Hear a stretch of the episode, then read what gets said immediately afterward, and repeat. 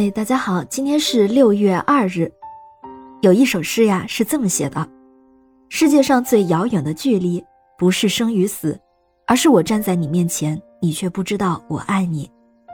世界上最遥远的距离，不是我站在你面前，你却不知道我爱你，而是明明知道彼此相爱，却不能在一起。世界上最遥远的距离，不是明明知道彼此相爱，却不能在一起。而是明明无法抵挡这股想念，却还是故意装作丝毫没有把你放在心里。世界上最遥远的距离，不是明明无法抵挡这股想念，却还是装作丝毫没有把你放在心上，而是用自己冷漠的心，对爱你的人掘了一条无法跨越的沟渠。你知道这首诗是谁写的吗？有一种广为流传的说法，说这是泰戈尔的杰作。说是出自他的《飞鸟集》，但是把他的《飞鸟集》《新月集》《吉檀迦利》全部读过一遍之后，还是无法找到这样的诗句。只有《飞鸟集》其中一个版本中有“世界上最遥远的距离是飞鸟与鱼的距离”这么一句。那么这首诗到底是谁写的呢？原来呀是张小娴。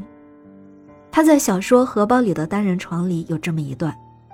世界上最遥远的距离，不是生与死的距离，不是天各一方，而是我就站在你面前，你却不知道我爱你。这部小说是他在一九九七年完成的，是一个关于暗恋的故事。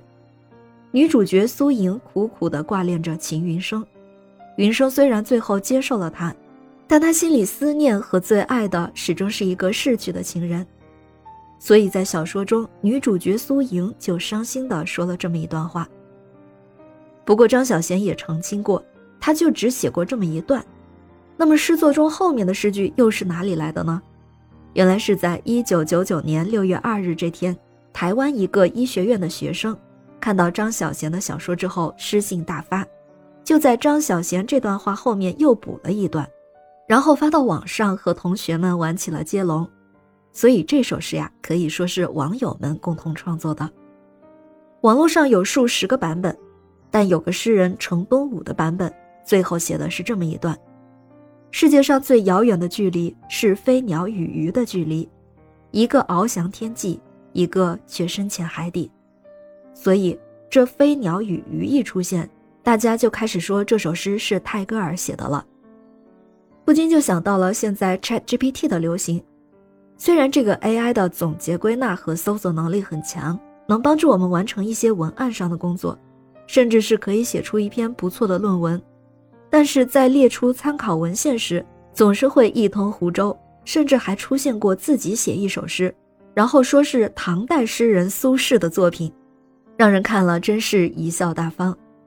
不知道如果向 ChatGPT 提出这个问题，问这首世界上最遥远的距离的作者是谁？他又会如何回答呢？感谢您收听今天的故事。咩咩 Radio 陪伴每一个今天。